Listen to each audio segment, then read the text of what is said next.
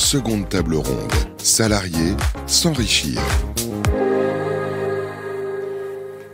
Retour sur le plateau de cette table ronde sur ce thème Votre argent m'intéresse. Euh, après avoir euh, discuté euh, le sujet avec des politiques, des, financiers, des économistes, on s'interroge sur le point de vue d'entreprise. Et oui, chez Ethic, ils sont les, bienvenus et, les acteurs de ce mouvement. J'ai la chance de recevoir Denis Père, entrepreneur, ancien créateur, fondateur de Business Objects notamment. Euh, également avec nous euh, Karine Charbonnier, euh, entrepreneur, investisseur également, entrepreneuse, vous me direz comment on le met au féminin. Bienvenue. Stéphanie Martel, vous êtes directrice des affaires externes chez Philippe Maurice. Bonjour. Merci d'être avec nous. Et puis chez LVMH, nous avons la directrice de l'environnement, Hélène Valade. Bienvenue.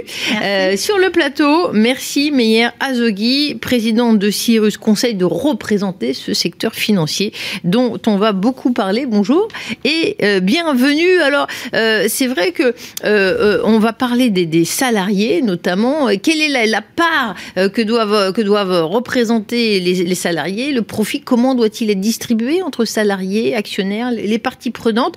Ce sont des des sujets importants. Le partage de la valeur dans l'entreprise. Karine Charbonnier, vous avez précédemment travaillé à la direction générale de, Beck Industries. Vous les connaissez bien ce, management des entreprises. C'est une question importante. Comment l'avez-vous résolu ou en, tout cas, quel est votre avis sur cette question Le partage de la valeur dans une, dans une entreprise, comment doit-il être réparti? Alors, il y a une chose, euh, bonjour, il y a une chose qui me frappe quand on pose cette question, c'est qu'on a l'impression qu'il y a deux personnes à table qui se partagent le gâteau, euh, l'entreprise et les salariés. Or, il me semble qu'il y a un troisième convive à table, qui en plus est très glouton, euh, voire boulimique. Je vois ce que vous voulez dire. Qui mange euh, l'énorme, euh, beaucoup plus, enfin, qui, qui, mange quasiment tout le gâteau. Et ce convive, c'est l'État. Euh, tout le monde sait que nous sommes les records du monde euh, de la ponction fiscale en France, ex aequo quasiment avec le Danemark. Euh, ce qu'on ne sait pas en, plus, c'est que la manière dont nous ponctionnons euh, l'impôt est très très particulière en France. Il y a une petite diapo que j'ai donnée à la technique qu'on peut peut-être euh, afficher pendant que je parle, qui montre que dans la structure des impôts en France, euh, les entreprises sont particulièrement taxées parmi les agents économiques, parce que ça peut être la TVA, les particuliers, mais les entreprises, c'est majeur. C'est 60% de la richesse produite par les entreprises qui est taxée. C'est 50% en Allemagne, 30% en Angleterre et 23% au Danemark, qui détient notre record de ponction fiscale, mais qui taxe presque trois fois moins les entreprises. Et en plus, deuxième particularité, en France, c'est que la manière dont sont taxées les entreprises, c'est pas de l'impôt sur le bénéfice. Les entreprises contribuent moitié par l'impôt sur le bénéfice, moitié par les cotisations sociales, les impôts de production. En France, c'est le rendement de l'impôt sur les sociétés, il est nul. C'est deux tiers de cotisations assises sur les salaires et un tiers d'impôts de, production. Ça veut dire que les entreprises, plus on embauche, plus on paye l'impôt. Ça veut dire que quand on achète une voiture française, on a payé une masse de cotisations sur les salaires et d'impôts. Et si c'est une voiture allemande, ça n'a pas été payé. Et que donc, on a un problème majeur. Et que donc, c'est très difficile après de répartir de la valeur dans l'entreprise, pour revenir à votre question, puisque tout est parti ailleurs.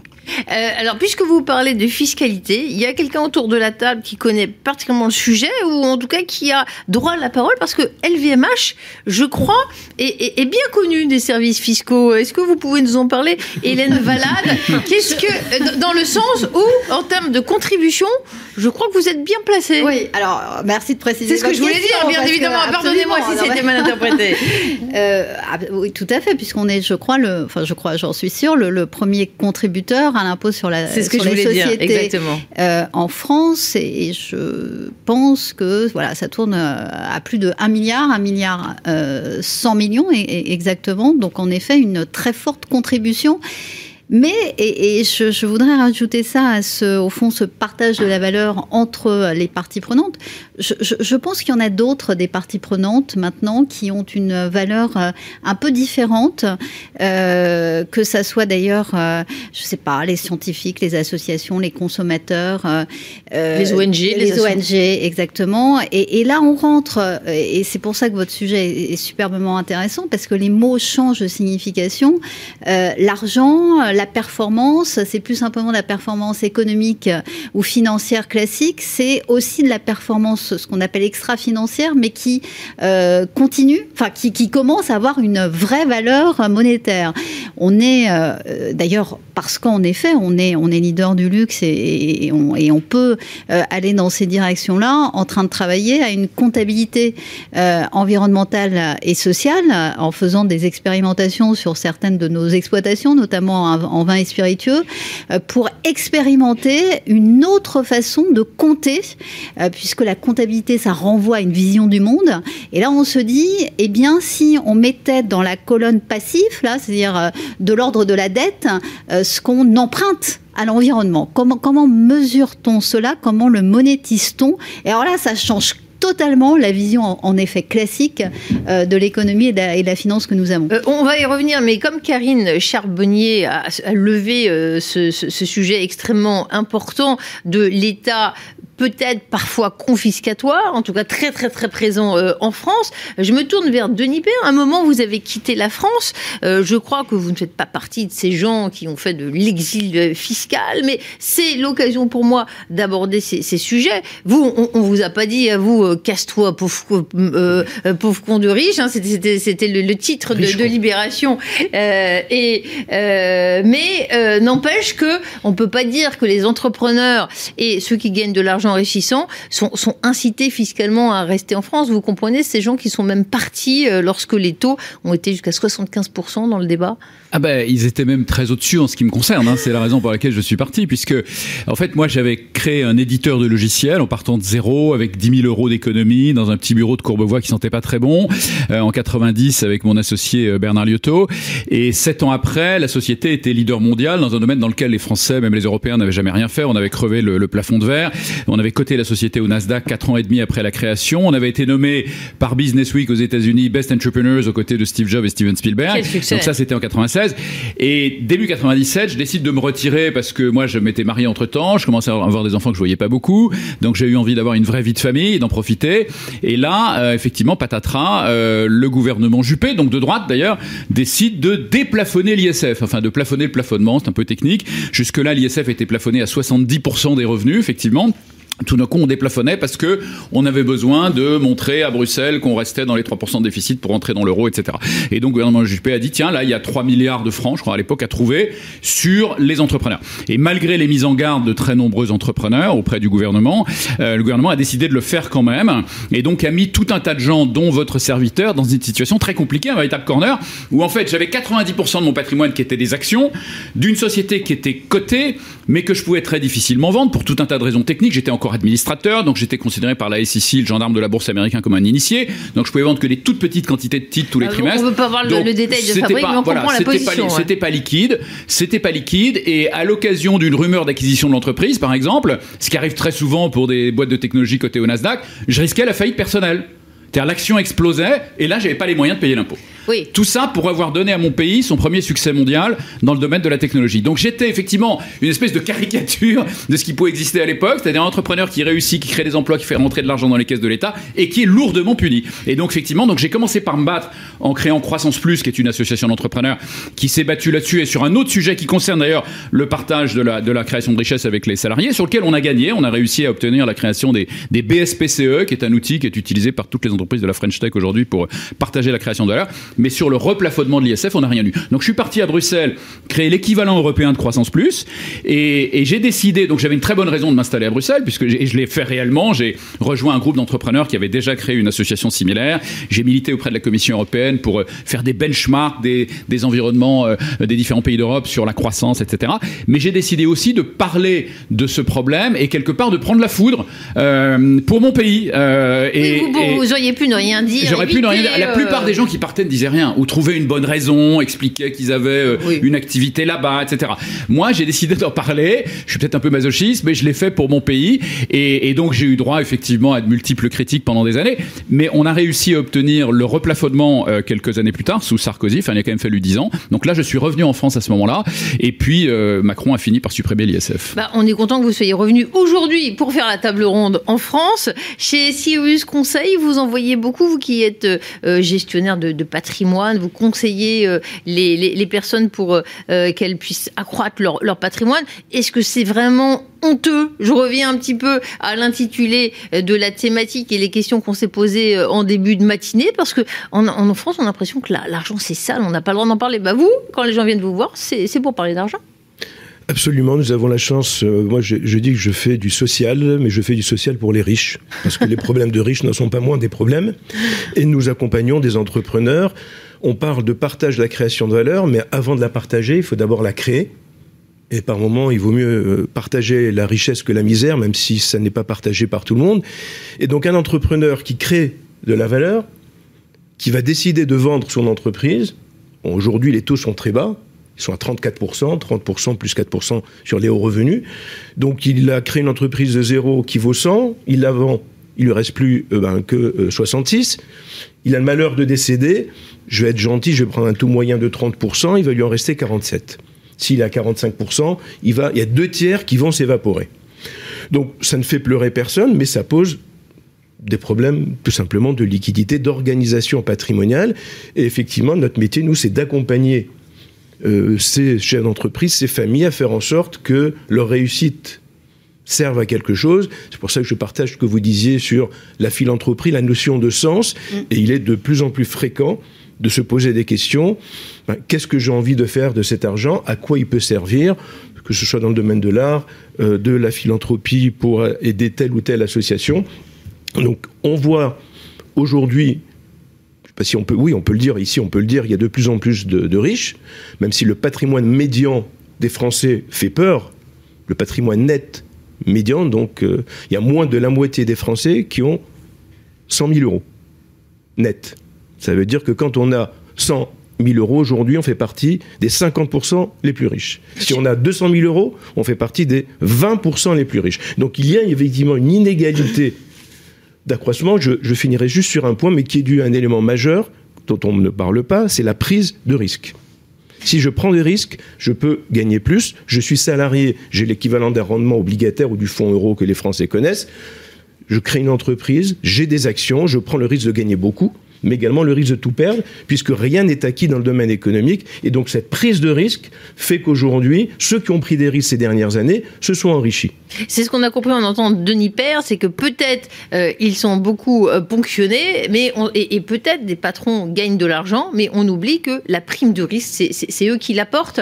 Euh, vous parliez il y a un instant euh, de d'épargne de, de, ou de, capital disponible. Je me souviens que si vous Conseil, je crois que vous aviez été partie prenante pour investiguer le patrimoine des ministres au moment où euh, François Hollande euh, faisait son, euh, son gouvernement. quels étaient les enseignements à ce moment-là? Ah Oui, c'est effectivement un privilège qui m'a beaucoup surpris à l'époque et ça revient à la notion de pourquoi avoir du patrimoine. Le patrimoine, c'est souvent pour se protéger d'un coup dur ou pour préparer sa retraite.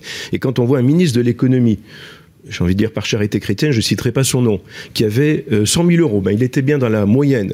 Mais en fait, il n'avait pas d'épargne parce qu'il n'avait pas besoin d'épargner. Il avait été, bon, énarque conseiller d'État, ministre, député, etc. Donc sa retraite était assurée. Et on s'apercevait que beaucoup de politiques n'ont pas réellement de patrimoine financier important, au-delà du fait d'être dans la fonction publique. C'est le cas de coup dur, le chômage, ben, ils ne le connaissent pas. La retraite, elle est, euh, elle est, prise en charge par l'État, ou elle était prise en charge, elle le reste pour eux par l'État-providence. Et donc, paradoxalement, on avait très peu de ministres qui étaient investis en action, y compris le ministre de l'économie. Or, le nerf de la guerre, vous en avez parlé lors de la première table ronde, et c'est la question euh, essentielle aujourd'hui, c'est comment orienter l'épargne des ménages vers, l'économie, vers l'industrie productive et les aider à prendre des risques. Et je crois que la baisse des taux continue depuis plusieurs années, avec des taux d'intérêt négatifs, des fonds en euros qui rapportent 0,5, vont faire que il va y avoir un flux d'épargne qui va quitter cette poche sécuritaire Après, comment est-ce qu'on l'oriente? Je sais que malheureusement en France, tout est fiscal. Est-ce qu'il faut donner encore une carotte fiscale? J'en suis pas sûr. En tout cas, il faut éduquer pour faire en sorte que cette épargne puisse être orientée vers les entreprises parce que c'est là qu'elle sera le mieux rémunérée, à n'en point douter, à condition d'avoir du temps devant soi. Et quand on prépare sa retraite, on a du temps. C'est vrai, euh, Meyer Azogui, et effectivement, euh, euh, ça me fait penser au, président de la Cour des comptes, mais encore une fois, on ne cite pas de nom. je me tourne vers notre invité de Philippe Maurice, Stéphanie Martel, parce que on a dit déjà beaucoup de choses, c'est dense, mais on a parlé de ces sociétés qui sont extrêmement ponctionnées par l'État. Bah, Philippe Maurice, on est bien sûr dans le secteur au départ du tabac. je pense que vous avez droit à la parole sur le sujet. Qu'est-ce que ça représente chez vous? Et alors quand j'entends euh, les discussions, euh, et si je reviens au thème qui est celui de l'argent, je pense que pour Philippe Maurice, il y a deux manières de poser la question. Il y a la question de finalement qu'est-ce que l'entreprise euh, fait de son argent parce que là, je rejoins ma collègue, voilà, sur le fait qu'aujourd'hui, la, la, problématique, elle est peut-être plus large que juste la redistribution aux salariés, aux actionnaires. Donc, il y a la question de à quoi on consacre l'argent de l'entreprise. Et puis après, effectivement, comme vous le soulignez, il y a la question aussi du, euh, bah, de la taxe, parce qu'on est sur un sujet, un, secteur très particulier de ce point de vue-là, et que qui dit taxe dit prix, dit pouvoir d'achat, et donc l'argent euh, du consommateur, du fumeur. Et si je reviens euh, sur la première, la première partie, donc à quoi l'entreprise consacre son argent, je pense que pour Philippe Maurice, ça, a été à un moment donné de l'histoire de l'entreprise une question très importante et qui s'est posée sur la base de deux constats. Euh, le premier, c'est que euh, on a la première externalité négative de cette entreprise, Philippe Maurice, dont l'activité historique c'est la vente, la, fabrication et la vente de produits du tabac et principalement de cigarettes. le premier impact négatif sociétal, ce sont ces produits-là qui sont reconnus aujourd'hui. Fumer, euh, c'est nocif pour la santé, ça provoque des maladies, et donc c'est cette première, euh, cette, première, euh, ce premier constat qui est effectivement très important. Le deuxième, c'est qu'on a encore dans le monde 1,2 milliard de, de fumeurs qu'a priori les projections montrent que ça va rester stable. Et si je prends le cas de la France, on est à 11,5 millions euh, de fumeurs. On a la plus forte prévalence tabagique euh, d'Europe. Et donc ça, euh, c'est des données chiffrées hein, par l'État, bah, par, les, autorités publiques. Et sur la, sur la base, et donc on a cette problématique tabagique, les gens continuent de fumer, n'arrivent pas à arrêter. Et donc sur la base de ces deux constats, Philippe Maurice, qui génère du revenu, qui génère du chiffre d'affaires, s'est dit à un moment donné, bah, qu'est-ce qu'on fait face à ça pour répondre aussi à une, demande sociétale, à un état de la science, et puis euh, continuer euh, à assurer sa croissance tout en répondant à cette demande. En fait, l'entreprise a décidé, a fait le choix de se lancer dans une transformation hyper profonde de l'entreprise, très profonde et voire inédite, qui consiste à transformer pratiquement la nature des produits qu'elle fabrique et changer d'activité. Euh, changer d'activité. Et en fait, ça repose sur une vision qui est ce qu'on appelle la vision d'un monde sans fumée et qui repose sur une, aussi sur une conviction forte, c'est qu'on peut sortir de la cigarette euh, dans le monde, dans certains pays, en tout cas d'ici 10 à 15 ans. Et donc là se pose la question de l'investissement, de qu'est-ce qu'on fait de l'argent de l'entreprise. Parce que faire ça, arriver à ça, ça veut dire euh, mobiliser le, capital de l'entreprise, les ressources de l'entreprise, la richesse de l'entreprise dans en fait euh, beaucoup de recherche et de R&D. Donc ça a été le choix de l'entreprise d'investir massivement et c'était nécessaire dans cette recherche pour mettre au point ce qu'on appelle des produits sans combustion. Parce que bon, je fais juste un peu de pédagogie, mais en gros, si la cigarette est nocive, c'est d'abord parce qu'on brûle le tabac. Euh, c'est pas la nicotine qui est la première cause de, nocivité. Et donc l'idée, ça a été de, mobiliser donc quelques chiffres hein, pour euh, et donc aussi de tourner du coup l'entreprise vers euh, la science, vers de la technologie, de changer même la nature de l'entreprise.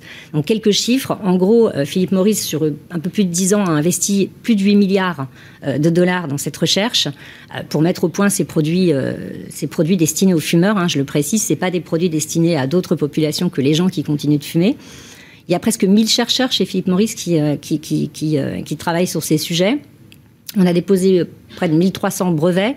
Euh, voilà, donc tout ça. Euh... Alors, le, puisque vous êtes dans les chiffres, c'était le début de, de, notre phrase 87% part à l'État avec les impôts. Hein, J'ai bien compris, hein, puisqu'on était sur les chiffres clés sur le sujet, c'est quand même intéressant quand on fait les 90%. Je voulais, ouais, je voulais juste finir la, la, la conclusion de tout ça c'est que c'est uniquement en en affectant cette richesse de l'entreprise, cet argent de l'entreprise à cette recherche, qu'une entreprise comme Philippe Maurice peut prétendre apporter une valeur ajoutée à la société dans un monde tel qu'il est et pas tel qu'on aimerait qu'il soit.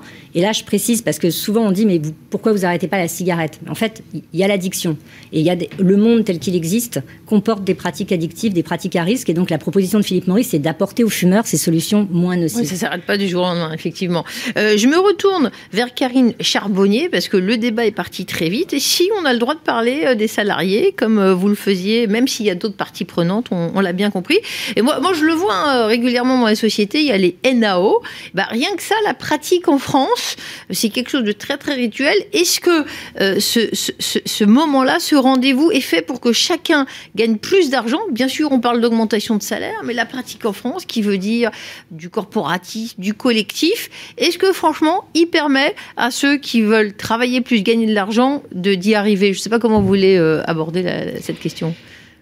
Moi, je pense que très sincèrement que les, les possibilités, puis c'est le sujet de la campagne électorale à venir, le pouvoir d'achat des salariés, je pense que le, le potentiel d'améliorer le pouvoir d'achat, il est franchement pas dans les ANAO, compte tenu de ce que je vous ai dit tout à l'heure. Mais je vais vous donner un exemple très concret.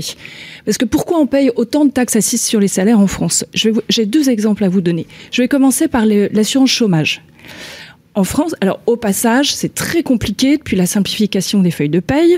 Euh, Nicolas Lecossin a évoqué ça tout à l'heure, de d'avoir de l'information, puisque on n'a pas eu une simplification de la feuille de paye, on a une opacité. Maintenant, on voit plus où partent nos cotisations, on a juste une ligne URSAF. Avant, on voyait le détail. La vraie simplification, ça aurait été de supprimer la myriade de taxes qui n'ont rien à faire sur le bulletin de paye. Bon, on n'a rien supprimé, on n'a rien simplifié, on a juste tout opacifié. Toujours est-il que les cotisations chômage en France, c'est 6% du salaire brut, c'est-à-dire un mois complet de salaire net par an. En Allemagne, c'est la moitié, c'est deux fois moins cher. Donc, exemple concret, comment on répartit mieux la valeur? Dans le cadre de l'assurance chômage qui est en discussion aujourd'hui, pourquoi on ne réfléchit pas à des mesures qui permettraient de réduire notre taux de cotisation et redistribuer aux salariés un demi-mois de salaire parce que dans notre, notre système de chômage aujourd'hui, il y a peut-être des indemnités qui sont euh, euh, qui peuvent être revues. Il y a peut-être une solidarité nationale parce que notre système est très redistributif, qui ne devrait pas relever des assurances, mais d'une politique de, solidarité nationale qui n'a rien à faire dans, en cotisation d'assurance. Il y a des solidarités vers d'autres régimes, par exemple les intermittents, qui ont un sens dans le cadre d'une politique culturelle, mais ça devrait être le budget de l'État, ça devrait pas être le sujet des salariés. Premier exemple très concret de comment on peut retrouver un, partage différent de la valeur dans les entreprises. Je ne sais pas si Denis Père voulait euh, rebondir là-dessus. Il y a le côté euh, financier, effectivement, quelle répartition. Et puis je voudrais revenir sur le côté de l'image. On a compris que vous êtes, euh, vous connaissez mieux la Belgique maintenant, enfin aussi bien que la France. Est-ce que là aussi, là-bas, le patron est considéré comme un salaud? Non, beaucoup moins, effectivement. Euh, mais dans la plupart des pays d'Europe et du monde, d'ailleurs, du monde développé en tout cas, euh, il y a vraiment une particularité française qui, euh, pendant longtemps, ça commence à changer heureusement, hein, mais qui pendant longtemps a considéré que quelqu'un qui réussissait le faisait sur le dos de ses employés, le faisait en profitant de la société, était nuisible quelque part pour la société. C'est c'est toute une finalement, c'est toute une logique néo-marxiste, hein, il faut pas se le cacher, une vision néo-marxiste de la société dans laquelle l'entrepreneur est un parasite. Euh, dans lequel l'entrepreneur est un salaud de patron, effectivement. Euh, et c'était cette logique-là qui sous-tendait l'ISF, bien entendu. Euh, donc tout ça, heureusement, est en train de changer. L'ISF a été supprimé, même s'il reste euh, pour moitié quand même sur l'immobilier, ce qui, je pense, est un problème majeur et qui crée, qui contribue, c'est pas la seule raison, mais qui contribue à la pénurie de logements aujourd'hui. Quand on est un particulier fortuné, on investit en général pas dans l'immobilier parce que le cumul des impôts fonciers, parce que les impôts sont gigantesques partout, ils le sont sur les revenus fonciers, plus l'ISF, fait que souvent on est en rendement zéro, voire en rendement négatif. Donc ça reste un problème majeur. Et ça reste une démarche totalement punitive et totalement contre-productive économiquement et totalement antisociale et totalement. Hein, le, le, fait de le fait de pas permettre aux Français d'avoir accès au logement, c'est évidemment fondamentalement, fondamentalement antisocial. Le fait de chasser des entrepreneurs de France hors de France, qui a été le cas pendant une vingtaine d'années avant qu'on arrête cette folie, ça a eu des conséquences antisociales absolument majeures évidemment. Moi, j'ai recréé une entreprise en Belgique ensuite qui est devenue euh, leader, leader, européenne, puis leader mondial au sein du PS. On l'a pas dit après. J'ai recréé Kiala, mais qui était basé en Belgique. Et qu'ensuite j'ai vendu à UPS euh, et qui en a fait un leader mondial. Donc euh, on, on, voit bien la folie, la folie qui sous-tend effectivement ce raisonnement, qui consiste à dire le patron qui réussit est un salaud qui réussit au détriment de la société. Non, il réussit pour la société en tirant la société vers le haut. Heureusement, encore une fois, tout ça est en train de changer. Moi, là où je suis optimiste, c'est que là, la jeune génération en particulier euh, est complètement différente, elle a des perspectives complètement différentes sur ces sujets-là. Est un entrepreneur qui réussit aujourd'hui, c'est quelque chose qui est euh, très valorisé. Euh, c'est totalement aujourd'hui. La Startup Nation. Ben bien sûr, alors bien sûr, c'est aujourd'hui pas politiquement correct euh, parmi les jeunes, aujourd'hui la jeune génération, de, de considérer qu'un entrepreneur qui réussit est un salaud. Euh, et donc ça, c'est un progrès absolument majeur qui va, je pense, permettre au pays d'évoluer et de changer, et qui va, j'espère, euh, permettre de créer beaucoup plus de richesses pour tout le monde. Mais Yarzugi, vous, vous m'avez dit en préparant cette émission, vous avez même des clients qui, qui n'osent pas montrer qu'ils changent de voiture. Donc voilà, gagner de l'argent, on n'est pas du tout comme en, Angleterre, on voit dans les tabloïds, oh, Mr. Smith qui a une maison à 20 millions de pounds. Non, on, on dit rien, vivons heureux, vivez cachés, on en est là encore? Oui, oui, oui, c'est anecdotique, mais effectivement, euh, notamment en province, on change pas de voiture, ou quand on change, on prend la même, on met pas la motorisation, on a peur de distribuer des dividendes parce que la tante Germaine est, est au centre des impôts, elle va voir euh, lors du dîner de Noël qu'on s'est distribué. Bon, une fois qu'on a dit ça, c'est le passé. Moi, je rejoins ce que dit Denis Père. Aujourd'hui, une, euh, des entrepreneurs de plus en plus jeunes. D'ailleurs, nos clients sont de plus en plus jeunes. Avant, on avait des papis qui, euh, qui venaient placer l'argent de la vente de leur entreprise. Aujourd'hui, on a des sérieux entrepreneurs qui, à 25 ans, créent une boîte, à 30 ans, 35 ans. Donc, eux ont une vision différente. C'est vrai qu'ils ont aussi une notion du sens qui est plus forte de partage de la création de valeur. Il y a les BSPCE pour lesquels Croissance Plus a beaucoup milité. Nous euh, ne sommes pas une société de technologie, mais chez Cyrus euh, Conseil, sur 315 personnes, il y a la moitié des salariés qui sont actionnaires. Donc nous contrôlons 65% du capital avec les salariés. Je suis très fier d'avoir une ancienne assistante qui aujourd'hui euh, a largement de quoi financer l'éducation, les études de ses enfants qu'elle n'aurait pas eu. Donc l'ascenseur social qui ne fonctionne pas toujours en France le peut grâce à l'entrepreneuriat. Et c'est vrai que ce n'est plus un gros mot. Peut-être qu'aujourd'hui, le gendre idéal, c'est devenu l'entrepreneur, alors qu'il y a quelques années, c'était peut-être le haut fonctionnaire. Ouais.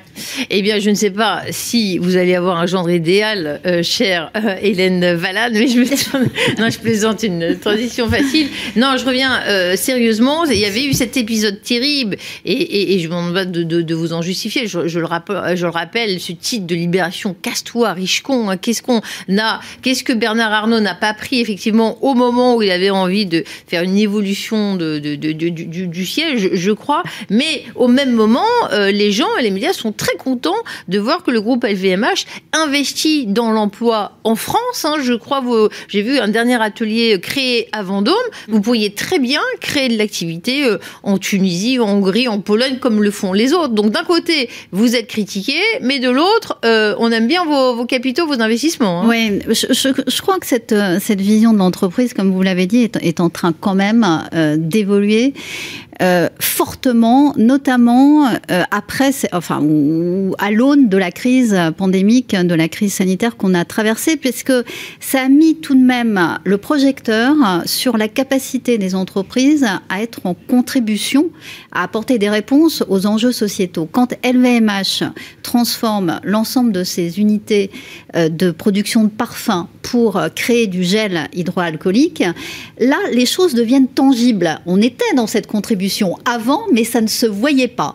Euh, et, et, là, du coup, ah ben voilà, euh, un, groupe comme le nôtre qui est apporteur de solutions à un problème sociétal, hein, même chose après, puisqu'on on, on a acheminé euh, 10 millions de masques euh, dès début mars. Bon, euh, je, crois que tout cela a changé de manière générale la vision, et notamment dans la jeune génération, qu'on a de l'entreprise. C'est d'ailleurs très tangible dans toutes les études d'opinion qui montrent la cote d'amour des entreprises en, en France comparé à d'autres pays, où on voit qu'il y a quelque chose qui, qui bouge fortement.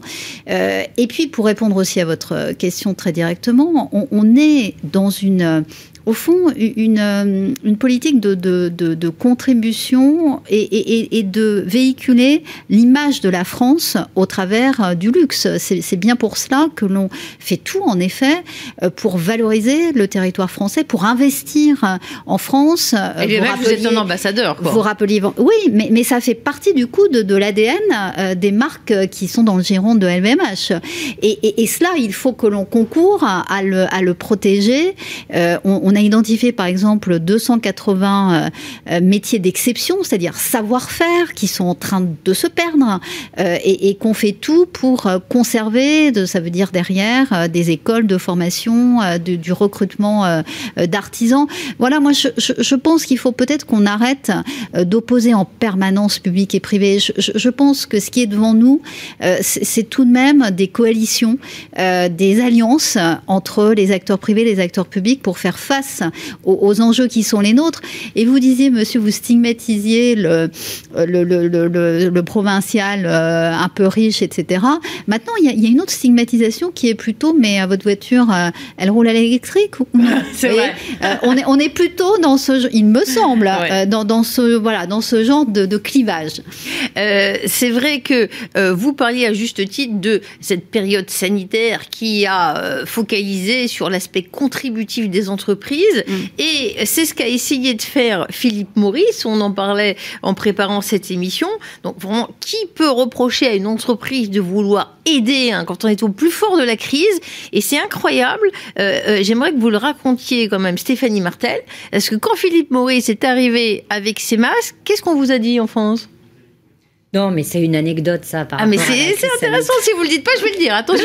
Eh ben, on a refusé les masques de Philippe Maurice. Oui, bon, non, mais ça, c'était, euh, c'était il, y a, il y a un an et demi, effectivement, lié à la crise. C'était pour, dire que... par rapport à ce débat et l'image, le, le, méchant, entreprise qui gagne de l'argent, qui, qui, font du mal, eh ben, on peut exclure en France du débat. Et je, il y a une certaine analogie avec le, le pauvre Bernard Arnault qui avait entendu cette phrase en titrage d'un grand quotidien, Casse-toi, riche-con. Je veux dire, euh, il y a des vrais sujets, il y a des critiques à avoir, mais exclure du débat, on peut atteindre une virulence en France qui est telle que même quand vous expliquez, et je vous donne la parole pour le faire, cette transformation que vous êtes en train de mettre en œuvre, eh bien, on, parfois, certains essayent de vous exclure du débat. C'est incroyable quand même. Oui, c'est vrai, vrai qu'il y a cette problématique-là, euh, en particulier pour des entreprises du secteur du tabac ou d'autres industries d'ailleurs. Hein. Mais je voudrais rebondir sur cette idée de l'opposition entre le public et le privé, puis le triptyque État, euh, entreprises et puis consommateurs et la problématique du pouvoir d'achat et de la taxe. Parce que quand même, c'est vrai que dans notre secteur, on, se caractérise par une, une, fiscalité très particulière. Et qui dit taxe dit prix. Et qui dit prix dit pouvoir d'achat et impact sur le pouvoir d'achat du consommateur. En fait, et donc c'est peut-être une illustration simplement euh, de Philippe, par Philippe Maurice et l'industrie du tabac. Euh, donc le tabac, en fait, les produits du tabac euh, font l'objet d'une fiscalité particulière qu'on appelle la fiscalité comportementale, euh, donc ce qu'on appelle les droits d'assises, droits de consommation, qui en fait, donc l'État en fait va, utiliser l'outil argent, puisque je reviens au thème, au thème, va utiliser l'outil argent pour influer sur le comportement du consommateur et le dissuader ou l'inciter à, à, consommer certains produits. Dans le cas de la cigarette, pour le pour le dissuader. Et donc, si on prend le cas de la France, sur un paquet de cigarettes, pour vous donner un peu d'éléments concrets euh, sur un paquet de cigarettes en moyenne à 10 euros, vous allez avoir 84% du prix qui part à l'État sous forme de recettes fiscales. Donc, quand on parlait de, fiscalité forte, euh, voilà. 10% euh, qui part aux buralistes et puis 6% aux fabricants. Donc, à Philippe Maurice, dans le cas de Philippe Maurice. Donc en fait, ça nous met en fait en tête de file des, pays de l'Union européenne en termes de fiscalité du tabac. On a la plus forte fiscalité. et en fait, euh, si c'est pour des raisons de santé publique, hein, comme ça doit être le cas, puisque c'est pour dissuader les gens, de, les fumeurs, de, fumer, euh, ça fait sens, mais encore faut-il que ça marche. Et donc le principe, c'est de dire, bah, plus ça va être cher, moins les gens euh, vont fumer. Or, ce qu'on voit, c'est qu'en fait, dans la réalité des faits aujourd'hui, ça ne marche pas. Ça, ça, a des limites. Il y a un essoufflement de cette politique fiscale, de cette politique publique face au tabagisme qui consiste à augmenter toujours plus la fiscalité. On a des chiffres de Santé publique France qui montrent que déjà on a, eu une réaugmentation du nombre de fumeurs en France. On est à un quart euh, de la population qui fume quotidiennement. Et surtout, ce qui est intéressant de voir, c'est que ce sont les populations à plus faible revenu, euh, qui sont les moins, euh, qui sont les plus éloignées de l'emploi, qui sont les moins diplômés, qui fument le plus. Aujourd'hui, on a 44% de chômeurs qui fument. Et on a à peu près plus d'un tiers de ces populations euh, fragiles économiquement euh, qui fument. Et ces chiffres sont en miroir à l'inverse en termes de, taux par rapport aux, catégories plus, euh, plus favorisées. Et donc en fait, ce qu'on peut dire, c'est qu'en gros, les fumeurs continuent de fumer, même si c'est cher, voire ils, disruptent le dispositif, ils contournent le prix parce que ça, ça, impacte leur pouvoir d'achat, ça pèse sur leur, euh, leur porte-monnaie. Ils contournent le prix en allant chercher des cigarettes euh, soit à l'étranger, dans les pays voisins, soit des cigarettes illicites de contrefaçon qui sont beaucoup moins chères. Mais au-delà donc au-delà de, la problématique de santé publique qui est centrale hein, sur le tabagisme, c'est la question du pouvoir d'achat. Et il y a un rapport qui est sorti euh, la semaine dernière euh, de l'Institut des politiques publiques qui montre que sur les cinq dernières années, et là je fais le lien entre pouvoir d'achat et tabac, euh, sur les cinq dernières années, en fait c'est le, le, le 1% de population les plus fragiles économiquement qui ont vu leur pouvoir d'achat se dégrader de 0,5%. Et les premières causes de cette dégradation, c'est la fiscalité du tabac et de l'énergie. Et donc, si on veut, en fait, et là je rejoins donc taxe, euh, consommation, entreprise, si on veut que les consommateurs, les fumeurs, fument moins et euh, que la fiscalité joue son rôle de, fiscalité comportementale, par exemple, dans le cas du tabac, bah, il faut que, l'État ait une fiscalité différenciée en fonction des produits, basée sur le risque des produits. Et puis, il faut aussi qu'elle permette aux consommateurs d'être au courant qu'il existe euh, des alternatives moins risquées et qu'elle mette en place des réglementations, notamment par rapport à l'information du consommateur. Mais voilà, c'était pour illustrer un peu cette, cette problématique qu'on a aujourd'hui autour de pouvoir d'achat, taxes entreprise, consommateur. Euh, Karine Charbonnier, est-ce que vous voulez intervenir? C'est vrai qu'en entrepreneur, investisseur, et est-ce qu'on aide Est-ce que l'État, qu'est-ce qu'il peut faire pour aider les investisseurs à euh, concrétiser leurs projets? En ce sens, l'argent, c'est celui qui rend les choses possibles. On en a besoin de cet argent-là de l'entrepreneuriat. Bah, vous allez penser que je suis monomaniaque, je ne le suis pas, mais sauf vos questions. Évidemment qu'il y a un problème fiscal. Je pense qu'on est beaucoup trop dans l'entrepreneuriat aujourd'hui, dépendant des subventions, euh, des crédits d'impôt recherche, et que c'est profondément malsain parce que ça met euh, l'État en position d'arbitre et que euh, c'est malsain pour développer les bons modèles économiques. Je trouve ça très intéressant ce que vous dites sur la fiscalité comportementale, et ça, ça m'appelle une réflexion. Il y en a une autre de fiscalité comportementale qui est très d'actualité sur le pouvoir d'achat aussi. C'est tout ce qui est écologique, puisqu'on sait que l'impôt sur le, carburant euh, doit augmenter si on veut, doit encore augmenter si on veut incorporer la taxe carbone telle qu'elle devrait être, et que ça pose évidemment le problème des gilets jaunes et du pouvoir d'achat.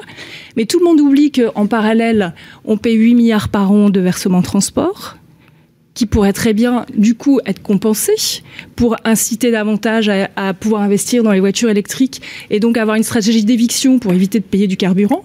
On oublie qu'on paie tous, euh, entreprises et ménages, euh, si on rajoute la TVA, à peu près 10 milliards de contributions au service public de l'électricité, alors qu'on doit encourager l'électrification.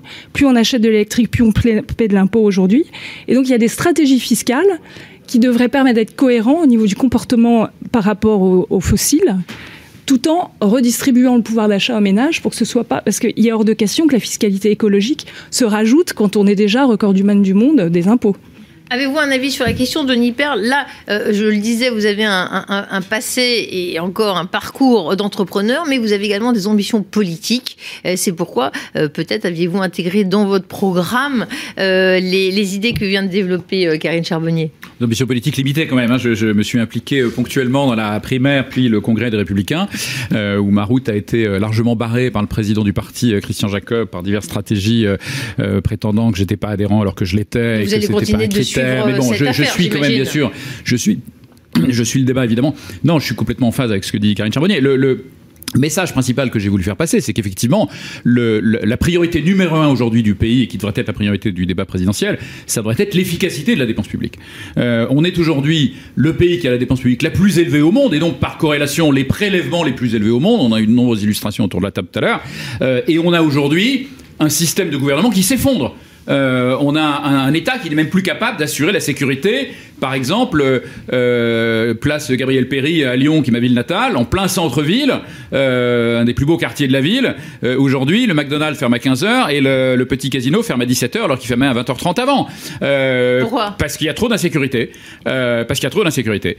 et aujourd'hui, vous avez des CRS postés en permanence à partir de 17h pour essayer de ramener un petit, un petit peu le calme. J'y suis passé il y a deux jours parce que j'avais allé à Lyon.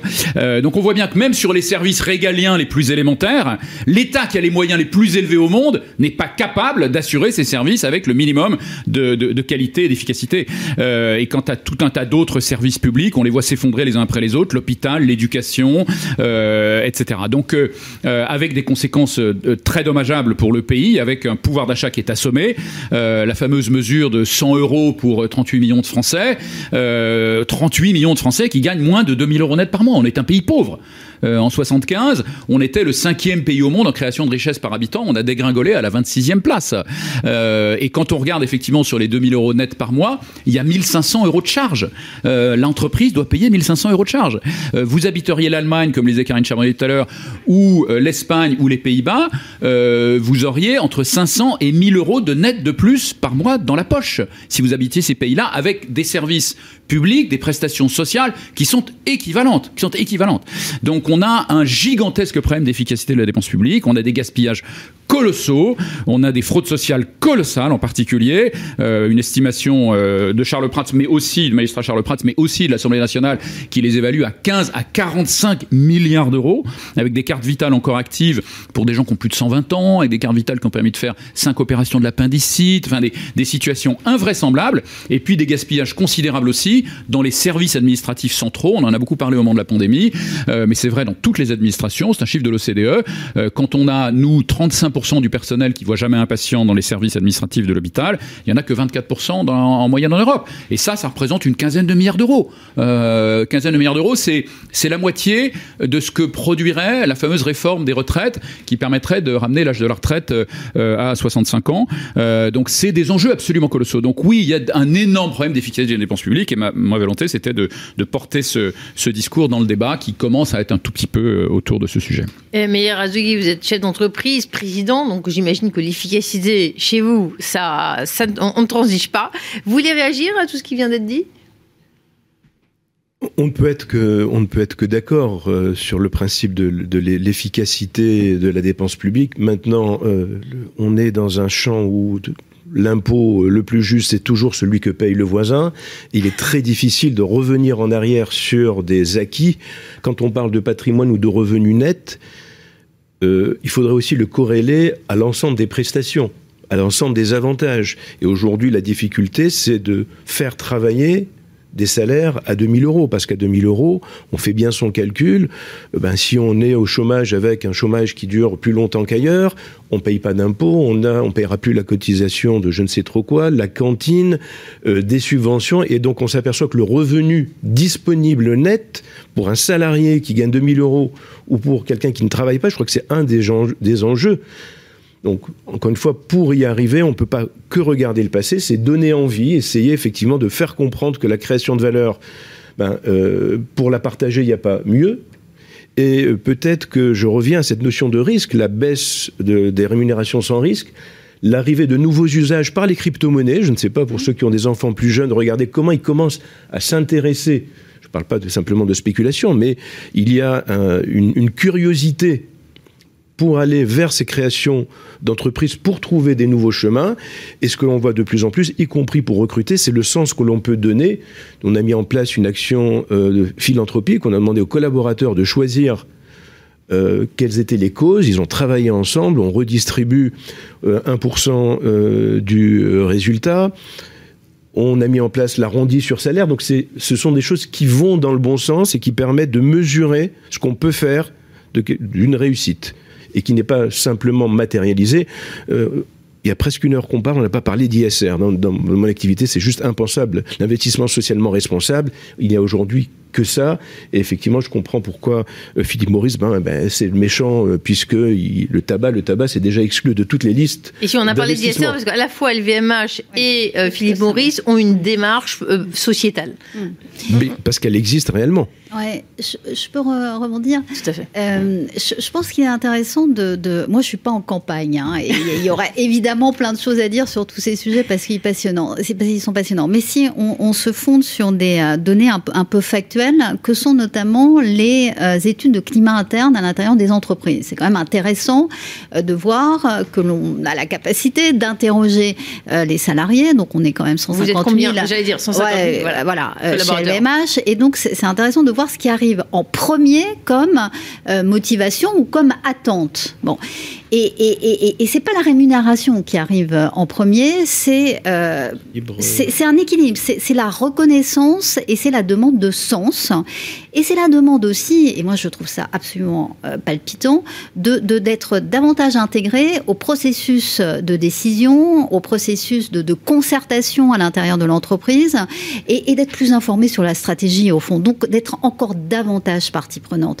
Et la jeune génération euh, qui arrive euh, sur le marché du travail, qui arrive dans nos entreprises, il faut voir les, les enfin moi quand je passe, quand je, je veux recruter, euh, j'ai l'impression que c'est plutôt moi qui suis sur la sellette. Hein C'est-à-dire on me demande, mais alors votre politique carbone, mais vous êtes sûr vous allez y arriver, etc.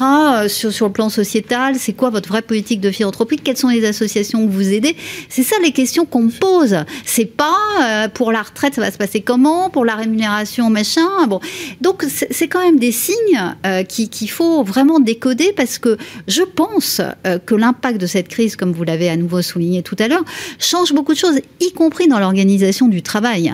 Cette apparition du, du, du, télétravail, de cette, au fond, euh, mentalité d'entrepreneur qui, de facto, est davantage possible au, regard euh, de, l'organisation en tant que telle, modifie les choses. Donc, je, pense qu'on euh, voilà, qu'on a besoin peut-être d'un peu plus de, nuances pour analyser tout ça et, pour montrer qu'au fond, on est en train de quitter, en tout cas, nous semble-t-il chez, chez LVMH, une vision des choses très noire et blanc. Euh, c'est plus ça, c'est beaucoup plus complexe. Il y a de la complexité partout. C'est ça qu'il faut. Madame, vous, vous rappeliez euh, ces, ces, affaires de fiscalité écologique. Bien sûr, il y a, il y a énormément de choses à, à faire progresser. Moi, j'ai envie de voir le, le, le, le, côté du verre euh, positivement rempli, et, et notamment l'annonce de la France lors de la COP 26 à Glasgow de, de renoncer aux subventions aux énergies fossiles dans le monde. Vous dire enfin quand même, mais voilà. Donc c'est fait, c'est et ça dessine d'autres chemins. Voilà. Euh, Est-ce que c'est vrai que les jeunes avant, euh, il y a 20 ans, rêvaient tous d'être dans une grande entreprise, d'y rester à vie chez Philippe Boris, un géant euh, mondial, euh, groupe américain. Et est-ce qu'on on sent cette interrogation, cette remise en cause? Vous disiez parfois on est un peu exclu du, débat, on a le sentiment parce que votre activité est en train d'évoluer et moins acceptée aujourd'hui. Voilà, cette acceptabilité, qu'est-ce qu'elle vous permet de, faire? Vous, travaillez à la, à la, transformation, vous en êtes où d'ailleurs? Non, mais il y a plusieurs points qui, qui peuvent me faire réagir, mais euh, la transformation, enfin un peu de la même manière qu'elle VMH, même si la comparaison est un peu osée, mais euh, la transformation de Philippe Maurice inclut toutes les dimensions de la, de la durabilité, qu'elle soit sociétale, euh, avec l'inclusion, euh, la, la, diversité, le, le, management par les femmes. On a des, des, des, objectifs et même des réalités très fortes aujourd'hui d'avoir 40% de femmes dans les postes de direction. Euh, sur le plan euh, écologique, on a toute une, toute une un engagement. On est aujourd'hui, euh, on peut assurer que 100% de nos achats tabac se font avec zéro déforestation. On a l'image du, du, voilà. du, du cow-boy de Marlboro, là, c'est fini. Maintenant, c'est une femme euh, sur son vélo, quoi. Alors, il y a beaucoup de femmes. Électrique. Non, mais électrique, bien sûr. Euh, non, mais voilà, tout un tout un ensemble d'engagements, y compris aussi sur la, la, neutralité carbone de nos opérations, euh, neutralité en 2025. Donc, euh, on a cette approche, comme beaucoup d'entreprises, de transformation et de responsabilité euh, sociétale. Et je, voulais rebondir parce que c'est vrai que cette histoire de dire il y a du, c'est pas tout noir ou tout blanc et l'entreprise a sa place et a son rôle à jouer.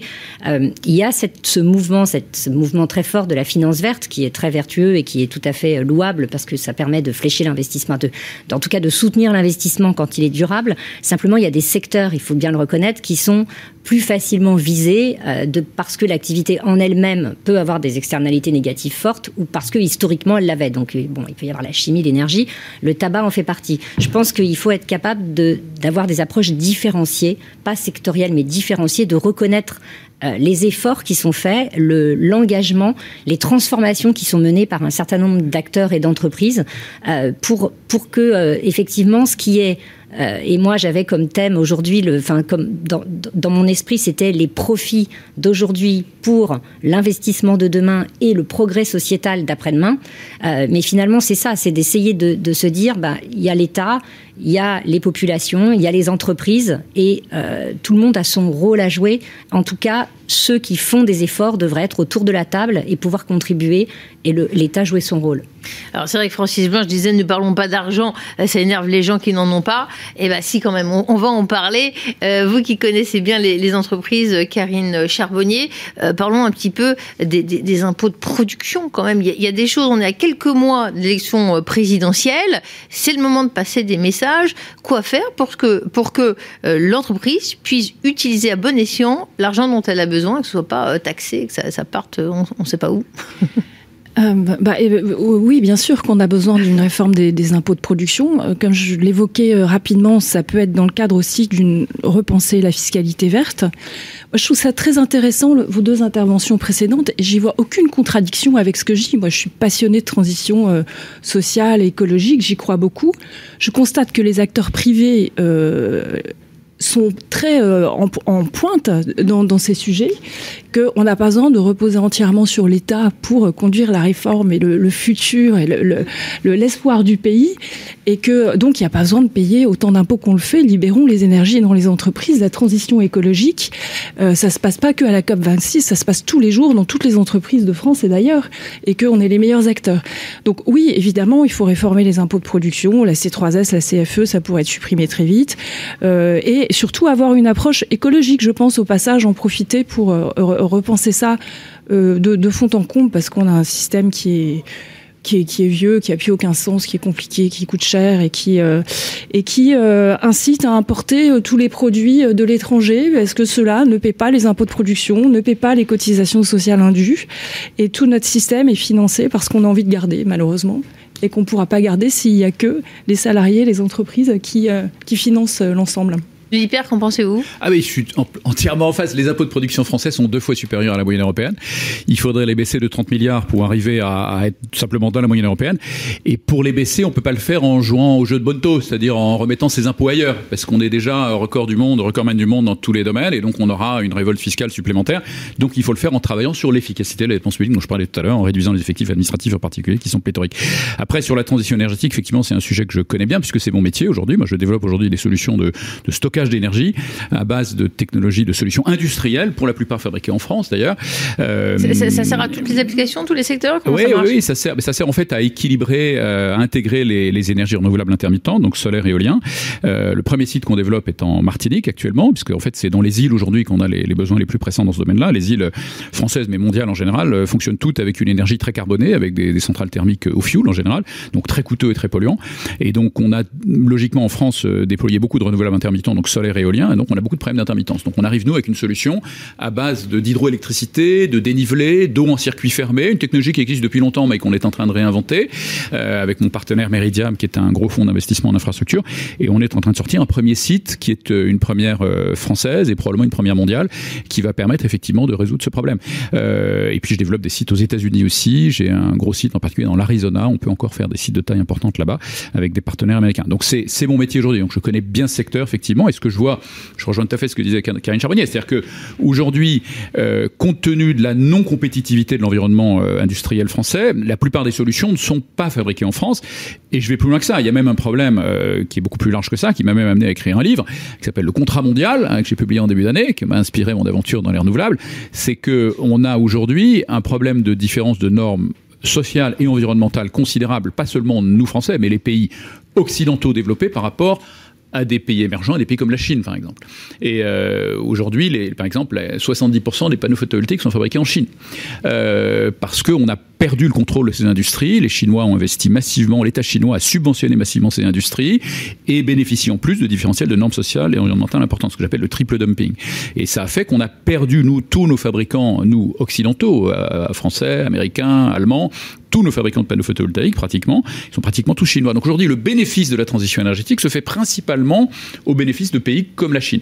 Et donc je pense que ça va être un problème majeur. Je pense qu'il y aura une réaction à un moment donné des populations occidentales qui diront les sacrifices considérables que vous nous demandez pour la transition énergétique, sacrifices financiers en particulier, on ne les accepte plus parce que les bénéfices économiques et les créations d'emplois industriels pour les classes populaires vont principalement dans des pays comme la Chine. Donc c'est un problème majeur et donc il faut essayer de le corriger avec des compensations environnementales aux frontières type taxe carbone, mais probablement aussi des compensations sociales aux frontières. Euh, aujourd'hui, un fabricant de panneaux photovoltaïques, il en reste quelques-uns en France, très haut de gamme et sur des, niches, euh, ils se battent contre des fabricants chinois qui font travailler des ouvriers forcés ouïghours qui sont travaillés, qui sont payés un bol de riz par jour les bons jours quand même. comment on fait hein, Comment on fait valide pas, j'imagine. Ben, comment on fait pour concurrencer euh, ce, type de ce type de production? Donc c'est un sujet majeur aussi que j'ai aussi essayé de mettre dans le débat du Congrès des Républicains en parlant un petit peu des propositions de mon livre Le Contrat mondial. Bon, c'est pas fini la campagne. Euh, on, parlait d'ISR, euh, Meir Azogui, et de plus en plus de Français ont envie euh, d'investir effectivement dans, dans des projets, dans des, des véhicules d'investissement qui ont du sens. Peut-on évoquer euh, l'épargne salariale, parce que ça a quand même bien marché en France hein, pour ces 147 euh, milliards d'euros d'encours sur les plans d'épargne euh, salariale. Ça, c'est un bon point pour aller vers d'ailleurs cette convergence entre salariés, entrepreneurs, dirigeants. Ça, ferait du bien sur le sujet hein, et sur le sujet de C'est effectivement un des moyens et la France est championne d'Europe de l'épargne salariale puisque plus de 40% de l'ensemble de l'épargne salariale d'Europe est entre les mains de, Français. Beaucoup, euh, de beaucoup de salariés répondent favorablement quand on leur propose de participer à cette épargne, voire à une ouverture euh, du capital. Ce sera un moyen de peut-être les éduquer. J'ai vraiment envie de, de, reparler de ce problème d'éducation financière, y compris dans, entre guillemets, la fabrication de ce qu'on appelle les élites, où la partie économique, financière est vraiment euh, très peu abordée ou mal abordée. Il y a une terminologie, euh, j'ai envie de dire, marxiste aujourd'hui, quand vous voyez, euh, on parle de l'Observatoire des inégalités. C'est une association qui a pour vocation à mesurer le patrimoine des Français. Pourquoi l'appeler Observatoire des inégalités? Observatoire de la richesse. Donc il y a cette culture financière et l'épargne salariale peut être un moyen parce qu'une fois qu'on a de l'épargne, la question c'est sur quoi je vais la placer. Est-ce que je vais le placer sur une SICAV monétaire parce que ça ne, je ne vais pas risquer ou est-ce que je vais accepter d'aller vers des actions soit des actions de l'entreprise dans laquelle je travaille, ça peut donner encore plus de sens, soit des, actions parce que je vais donner à, des fonds, mais ça veut dire qu'il faut que j'accepte la notion de risque, et la notion de risque est très mal acceptée par l'investisseur français d'une façon je crois qu'il y a environ que 7 millions de salariés actionnaires et, peu d'actionnaires au sens large en comparaison avec les millions anglo-saxons. Euh, je, vous souhaite d'avoir acheté des actions LVMH hein, euh, à 732 euros, une, belle période. Et, effectivement, on le sent, je ne sais pas si vous êtes victime un petit peu de ce, cette culture financière euh, insuffisante parce que souvent les, gens jettent comme ça à la cantonade le, le, terme, le chiffre de la capitalisation LVMH près de environ 356 milliards, mais quand même, c'est la question de, virtuel en, vérité. Et on parle beaucoup moins de l'investissement, de ce que représente l'entreprise. Quand LVMH lance les journées du patrimoine, là voilà, on touche au domaine du culturel. Est-ce que ça ne doit pas être dans la même table quand on parle de tout ça, quand on parle d'argent quoi? Bien sûr. Euh, vous, le, vous le rappelez d'ailleurs, les, politiques euh, d'intéressement de, à l'intérieur de LVMH euh, répondent à, la question dont on parlait tout à l'heure du, partage de la valeur et sont évidemment extrêmement puissantes dans, notre, dans notre groupe, de la même façon que l'investissement à la fois à l'appareil productif français. Enfin, on, on est en majeure partie en train de produire sur le territoire français, donc c'est tout de même possible. On vient de rouvrir la Samaritaine, on a euh, euh, employé 3000 euh, personnes pour cela. Donc les, choses, dès lors que ça fait partie en effet de cette marque France qu'on est capable de faire rayonner à l'international. Juste permettez-moi de, rebondir sur ce que vous dites parce que ça m'intéresse beaucoup. Au fond, observatoire de la richesse. Quelle est la définition aujourd'hui de la richesse? Moi, je, pense que on, est plus simplement sur une vision économique et financière de la richesse. Non, mais c'est tout le sujet. C'est-à-dire comment, du coup, euh, donner une vraie valeur à un capital environnemental, un capital biodiversité. Euh, comment donner de la, vraie valeur à ça? Parce que quand on raisonne sur tous ces sujets, la, dette qu'on a, elle est moins financière qu'une dette par rapport euh, à la nature et par rapport au climat et par rapport à la planète. Et si on n'accepte pas ça, on, on s'achemine quand même vers des temps qui vont être extrêmement compliqués. Euh, on ne va pas rappeler ici euh, l'impact sur les, espèces en voie de disparition. Enfin, il faut quand même songer qu'au mois de juillet de l'année dernière, on, était arrivé à euh, la, la consommation de tout ce qu'on aurait dû consommer pour une année en matière de ressources naturelles. Donc on est bien en dette. Que veut dire le système comptable euh, dans, au, sein de ces nouveaux enjeux? La comptabilité, ça renvoie à une vision du monde. Est-ce qu'il n'y a pas aussi des choses comme ça à faire évoluer? Les jeunes nous disent ça. elles, sont, elles sont en train d'évoluer mais par des jeunes qui veulent justement investir dans des projets locaux, de savoir. Alors bien évidemment, euh, dans l'ISR, on exclut certaines valeurs de façon systématique, mais j'ai envie de dire par moments, c'est des problèmes de riches. Euh, le, chinois euh, qui, a, qui a du mal à se nourrir euh, il en a un petit peu rien à faire, euh, pour être poli, de savoir que la planète a consommé plus de. Je suis pas d'accord du tout avec ce que vous dites. allons étudier les, euh, ce qui se passe sur les Ils réseaux sociaux. Ils sont très forts en Asie, LVMH, je très présent. Oui, mais je, vous assure que la révolution verte qui est en train de se passer on peut le faire au travers de l'investissement. Je suis d'accord avec vous sur la partie investissement. Et les jeunes répondent très favorablement, voire le demandent. Les, nos clients plus âgés aujourd'hui, quand ils viennent voir Cyrus Conseil, ils ne disent pas je veux investir dans du vert et surtout qu'il n'y ait pas telle ou telle valeur. Mais néanmoins, bah, ils cherchent une optimisation, ils cherchent, nous, on, fait un petit peu de, de, euh, la psychologie, c'est de la maïotique, c'est de faire en sorte que leur patrimoine leur ressemble et de mettre en adéquation leur patrimoine euh, avec leurs objectifs de vie. Et ils répondent en, revanche favorablement quand on le propose.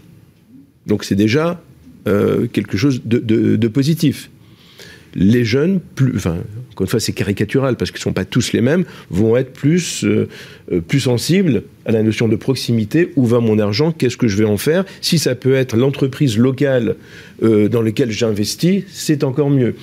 Maintenant, comment, encore une fois, on arrive à flécher ces centaines de milliards vers de l'économie productive? Vous disiez, qu'est-ce que peut faire l'État? Moi, j'ai envie de dire surtout rien. Laissez-nous tranquilles. Arrêtez de remettre des normes de l'impôt. Laissez-nous faire. Il y a des choses que l'État fait très bien. On a la chance dans un pays très redistributif. En revanche, ben, il y a des choses qu'ils ne savent pas faire et l'investissement est beaucoup plus productif dans le privé que dans le public. Ça, je crois que, Personne ne peut en douter. Et je vois que vous me disiez aussi, vous, vous observez un rajeunissement, rajeunissement de la population riche. Ça, fait plaisir. Hein. Il y a déjà des entrepreneurs qui euh, nous, ça nous fait ont réalisé leur plus-value. Je ne sais pas si ça fait plaisir à tout le monde. C'est euh, ce qu'on appelle des sérieux entrepreneurs, des personnes qui vont créer une entreprise. Alors, le côté négatif, c'est peut-être qu'il y a moins d'attaches je suis chez Cyrus depuis 32 ans, on a démarré à 3. Euh, bon, euh, j'ai un attachement à société. Eux ont moins d'attachement. Ils vont créer une boîte. L'objectif, c'est de pouvoir la faire grandir. Et quand ils estiment que leur capacité à la faire grandir bah, est dépassée, ils vont la vendre et ils vont en recréer une autre. Donc c'est vertueux, encore une fois. Avant de partager de la valeur, il faut la créer. Et la création passe par l'entreprise. Euh, que ce soit une entreprise libérale, unipersonnelle, mais enfin la création de valeur, de richesse, elle se fait là. Ça ne veut pas dire qu'il n'y a pas de richesse non matérielle. Et il y a de plus en plus de critères, y compris aujourd'hui dans les COMEX, euh, qui sont les bonus financiers, donc, sont indexés sur l'atteinte d'objectifs non financiers autour euh, de, de l'écologie, de le, bon, tout ce qui est socialement responsable, la parité, etc. Donc ça, c'est, je crois que c'est en, c'est en cours, c'est en marche. Je fais aucune allusion. Et euh, euh, ça ne va pas s'arrêter, ça va s'accentuer dans les années qui viennent. Vous l'avez dit, vous êtes attaché à votre entreprise. Vous pouvez penser à Francis Blanche qui disait Moi, je suis très attaché à l'argent, mais l'argent n'est pas très attaché euh, à moi. je reviens sur Philippe Maurice parce que quand je vois un groupe qui a une capacité de développement extraordinaire, qu'ils investissent 3,3 milliards en Suisse, en 2020. Est-ce que avec euh, cet accueil un peu glacial parfois en France, hein, on a parlé d'hostilité vis-à-vis des riches, des grands groupes qui, qui fonctionnent, qui, qui marchent, j'espère que Philippe Maurice continue d'investir euh, en, France. Vous pouvez nous dire, ils ne sont pas victimes, euh, dissuadés d'investir dans, ce pays qui n'aime pas beaucoup les, gros groupes qui réussissent et qui gagnent de l'argent? Non, mais je pense que la problématique de Philippe Maurice aujourd'hui, elle est surtout, au-delà de cette histoire d'investissement, de c'est la question du sens en fait, mais que j'entends euh, dans vos interventions en fait, c'est que il y a la création de la richesse, il y a l'utilisation de la richesse, la circulation de la richesse, le fait d'influer sur comment la richesse euh, circule par la taxe ou par l'investissement. Et, en fait, ça ça doit être quoi le sens? Et donc, c'est vrai que Philippe Maurice, qui a, voilà, qui est dans ce que vous décrivez très bien, nous, on est focalisé sur la problématique du fumeur et de la transformation de l'entreprise pour adresser cette problématique du fumeur. Et donc, on considère que le rôle de Philippe Maurice, c'est d'innover, c'est d'investir dans la recherche pour mettre au point des solutions. La question, c'est, on a ce rôle à jouer et l'État a un autre rôle à jouer, complémentaire, pour voilà, euh, permettre que euh, le, fumeur accède à ces innovations et qu'il aille vers ces innovations. Voilà. Euh, c'est essentiellement ça qui va préoccuper aujourd'hui Philippe Maurice, c'est le fait que chacun ait un rôle. Et quand je lis le, titre, hein, le sous-titre, le rapport à l'argent peut-il changer en France? Je pense que, en tout cas, du point de vue de Philippe Maurice, c'est aussi la question de le rapport à l'entreprise peut-il changer en France et au privé? On l'a évoqué au début. Euh, voilà. Denis Pierre, euh, vous qui avez vu le, pire, voilà, de, du politique français, de l'économie française, est-ce que vous voyez des, choses évoluer, des, des, points d'amélioration par rapport, voilà, à cette culture? On se demande si c'est pas parce que euh, pourquoi la France au départ n'aime pas l'argent? On, sent qu'il y a des, des, séquelles, si j'ose dire, euh, des restes. Est-ce que c'est un patrimoine, le, catholicisme peut-être, qui, qui, le disait? Est-ce que c'est une tradition? La France était rurale, hein, on met dans le, dans, dans le bas de laine plutôt. Je sais pas. Est-ce que vous voyez les choses évoluer évoluer oui, alors euh, après je vais pas revenir sur les raisons, il y en a plein effectivement. Puis je suis pas, je, suis ni sociologue ni historien, euh, je suis probablement pas qualifié pour faire cette. Vous avez voyagé, je trouve que vous avez un point de vue intéressant pour comparer les choses. Euh, non, je pense que le, oui, les raisons sont exactement celles que vous évoquez, c'est-à-dire qu'il y a un fond de catholicisme qui, qui, joue certainement, quelques pas mal d'années de 40 à 50 ans de, de, de néo-marxisme forcené aussi. Peut-être pardon aussi un patronariat qui est un petit peu trop paternaliste à un moment et, qui a donné cette vision. Oui, certainement. Le, patronat du 19e siècle, c'est euh, oui, je vais protéger. Qu'on avait en Angleterre aussi, qu'on avait dans pas mal d'autres pays, mais peut-être pas suffisamment effectivement de volonté de partage de la création de richesse aussi. Je me félicite que Croissance Plus ait été euh, en pointe là-dessus et qu'on ait euh, mis en place un outil qui est utilisé très largement aujourd'hui, au moins par toute la startup nation. le, non, je vois les choses évoluer effectivement. Moi, je, suis fondamentalement très optimiste. Autant les problèmes sont, sont considérables, je pense beaucoup plus considérables que ce que beaucoup veulent bien réaliser aujourd'hui. Je pense qu'on assiste vraiment à l'effondrement du système du gouvernement français, hein, qui a été mis en place depuis une quarantaine d'années, avec un État omniprésent, obèse, qui veut s'occuper de tout et qui s'occupe de rien correctement, euh, et qui coûte une fortune, euh, et qui assomme le pouvoir d'achat, qui détruit l'industrie, qui détruit l'agriculture. Enfin, on en est là. Hein. On est le pays le plus désindustrialisé d'Europe quand même. Hein. On est aussi, on perd aussi notre agriculture. On a perdu notre souveraineté alimentaire à partir de 2018, sauf dans le secteur des vins et spiritueux. On a, on a l'alcool pour nous consoler, mais dans tous les autres domaines. Euh, et, non, mais oui, effectivement, les derniers secteurs industriels qui survivent dans cet environnement ultra hostile, le secret quand même, ultra hein. hostile, c'est les gens qui vendent la marque France et qui le font remarquablement bien, effectivement, comme LVMH, il y en a d'autres, mais LVMH est le champion, effectivement, et puis des industries à très très très très forte valeur ajoutée, où on arrive encore à se différencier, comme l'aéronautique. Mais tous les autres secteurs euh, sont soumis à une compétition extrêmement rude. Alors, je parle même pas de la Chine, mais juste des pays voisins, simplement parce qu'il y a des différentiels considérables de prélèvements dans tous les domaines. Donc, euh, donc il nous reste très peu de choses. Euh, on a un déficit de la balance commerciale de 82 milliards d'euros, quand l'Italie, moi j'ai des amis au MEDEF qui me disent, l'homme malade de, de, de l'Europe, c'est l'Italie. J'aimerais être aussi malade que l'Italie l'Italie a un excédent de sa balance commerciale de 63 milliards d'euros. Donc on n'a pas du tout les mêmes problèmes. Euh, la Belgique a un excédent de sa balance commerciale de 21 milliards d'euros. Si on était la Belgique, on aurait un excédent de 120 milliards et non pas un déficit de 83 milliards. Donc on a des problèmes absolument majeur. Par contre, là, ce qui me rend optimiste, c'est qu'effectivement, on a une jeunesse aujourd'hui qui est très, très, très différente et sur des valeurs complètement différentes, qui est, qui considère pas l'entrepreneur comme un salaud, considère que réussir à travers l'entrepreneuriat, c'est vertueux, c'est utile à la société, c'est positif, qui considère aussi effectivement tous les sujets environnementaux, de sens en général, mais liés à l'environnement comme absolument fondamentaux, et qui sont dans des démarches beaucoup plus équilibrées aussi, euh, respectant aussi euh, les rythmes de vie, etc. Enfin, qui sont des gens, je trouve, euh, remarquable. Je pense que c'est notre jeunesse qui nous sauvera. Euh, et, en, même temps, difficile de gérer cette remise en cause constante et, le regard sur la hiérarchie. Hein. Non, mais heureusement qu'ils nous remettent en cause parce qu'ils nous poussent à évoluer. Et moi, je pense qu'ils risquent de nous considérer un jour, si on ne bouge pas nous, comme une génération de jouisseurs irresponsables.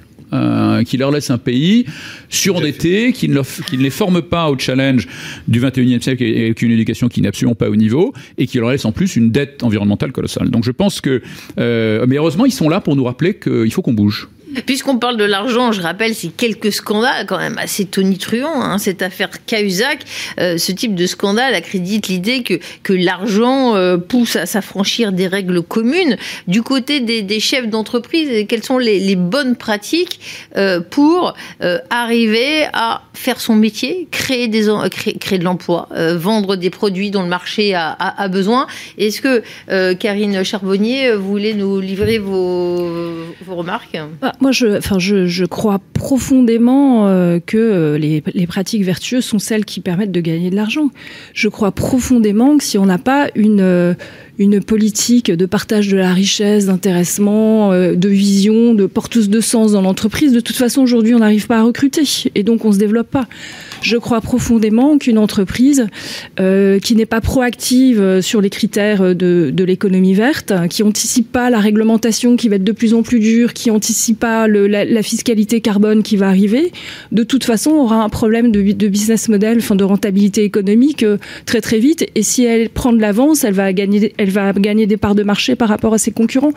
Donc c'est pas, ça me paraît presque, pardonnez-moi, hein, mais dépassé de se dire c'est quoi les bonnes pratiques pour pour pas faire de scandale dans, dans la presse. C'est pas ça. C'est que si on pas veut dit pour pas faire de scandale non, non, dans la presse. Nous on aime bien les scandales, ça fait des bonnes émissions. C'est, enfin, je, je caricature volontairement. Je pense que les, les, les choses dans l'entreprise se posent pas du tout dans ces termes. C'est que si on veut se développer, si on, de toute façon, quand on est entrepreneur, on, est, on porte un projet avec enthousiasme dans lequel on, on croit. Et si on veut attirer du monde et, euh, et, et, et, se développer, créer de la richesse, c'est ma vision est dans, dans ce que je, je, vous explique et pas du tout dans euh, qu'est-ce que vont penser les autres. Euh, c'est pas dans ces termes-là. Euh. De toute façon, l'éthique paye. La vie est longue et que de, évidemment, si on a des pratiques euh, à la Cahuzac, euh, ça ne peut pas fonctionner euh, très longtemps. Voilà, vous avez dit le mot éthique, le mot fatidique, très bien, parce qu'on s'approche de la conclusion de cet événement coproduit avec Éthique, IREF, hébergé par Web Radio Édition. Je me tourne vers LVMH. On a bien compris, Hélène Valade, que le luxe, en tout cas vu par LVMH, est une responsabilité économique et environnementale. Est-ce que vous voulez rajouter quelque chose dans ce mot de conclusion? L'éthique, c'est aussi le long terme. C'est avoir cette capacité à à, penser au-delà euh, des quatre, euh, enfin des trois ou quatre trimestres de l'année, être sur cette dimension de long terme.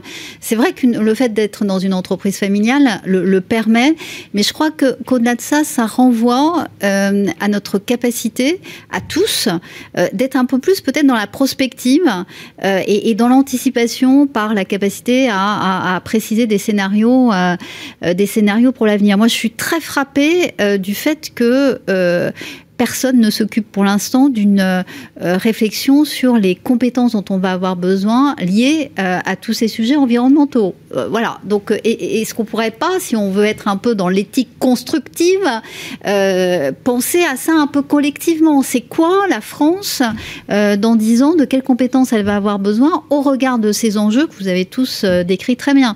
Donc voilà, c'est ça, ça qu'on essaye aussi d'ajouter comme pierre, si je puis dire, à l'éthique à LVMH, cette dimension un peu prospective.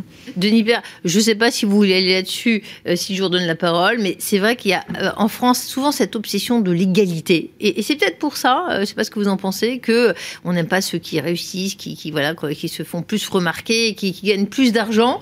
Et, donc peut-être faudrait-il aller vers une coexistence. On peut parfois aspirer à l'égalité, mais, mais pas surtout, et pas notamment sur le patrimoine, le capital et, et, les revenus. Égalité des chances, oui, ça me paraît beaucoup plus intéressant qu'autre chose, qui est un vrai sujet en France. On parlait d'éducation à l'instant. Euh, notre système éducatif est une situation qui est absolument dramatique, en particulier pour les classes populaires euh, et les banlieues populaires. Euh, Aujourd'hui, on a des taux de réussite au brevet de 50%, euh, euh, et qui évidemment contribuent aussi à un autre problèmes dont on commence à beaucoup parler, qui sont les problèmes d'insécurité. Euh, quand on est un jeune euh, et qu'on sort en sachant, sachant à peine lire et écrire euh, de l'école, quelles sont les perspectives d'intégration à la société Elles sont très très faibles. Donc il reste ben, les deux opportunités qui restent dans une banlieue, devenir trafiquant de drogue ou salafiste radical. Hein. Et donc là, il y a un énorme sujet et, les, indicateurs sont dramatiques. Hein. Il, y a, les tests PISA, bien sûr, dont on parle beaucoup, mais il y a aussi les tests Teams, hein, un test de 2019, où on teste le niveau en sciences des élèves en 4 et en CM1. Et on est aujourd'hui, euh, dans ces tests-là, on est derrière des pays très pauvres comme l'Albanie dans nos résultats, euh, qui sort de 50 ans de communisme rouge vif. Euh, donc un, vrai, vrai, vrai sujet. Et avec l'obligation, l'obligation de se poser la question de savoir comment on remet sur les rails notre système éducatif et comment on, sort d'un système qui aujourd'hui clairement ne fonctionne plus. Donc, donc, donc oui, il y a surtout une problématique d'égalité des chances absolument majeure dans notre pays. Aujourd'hui, on recrute l'élite dans 20% de la population.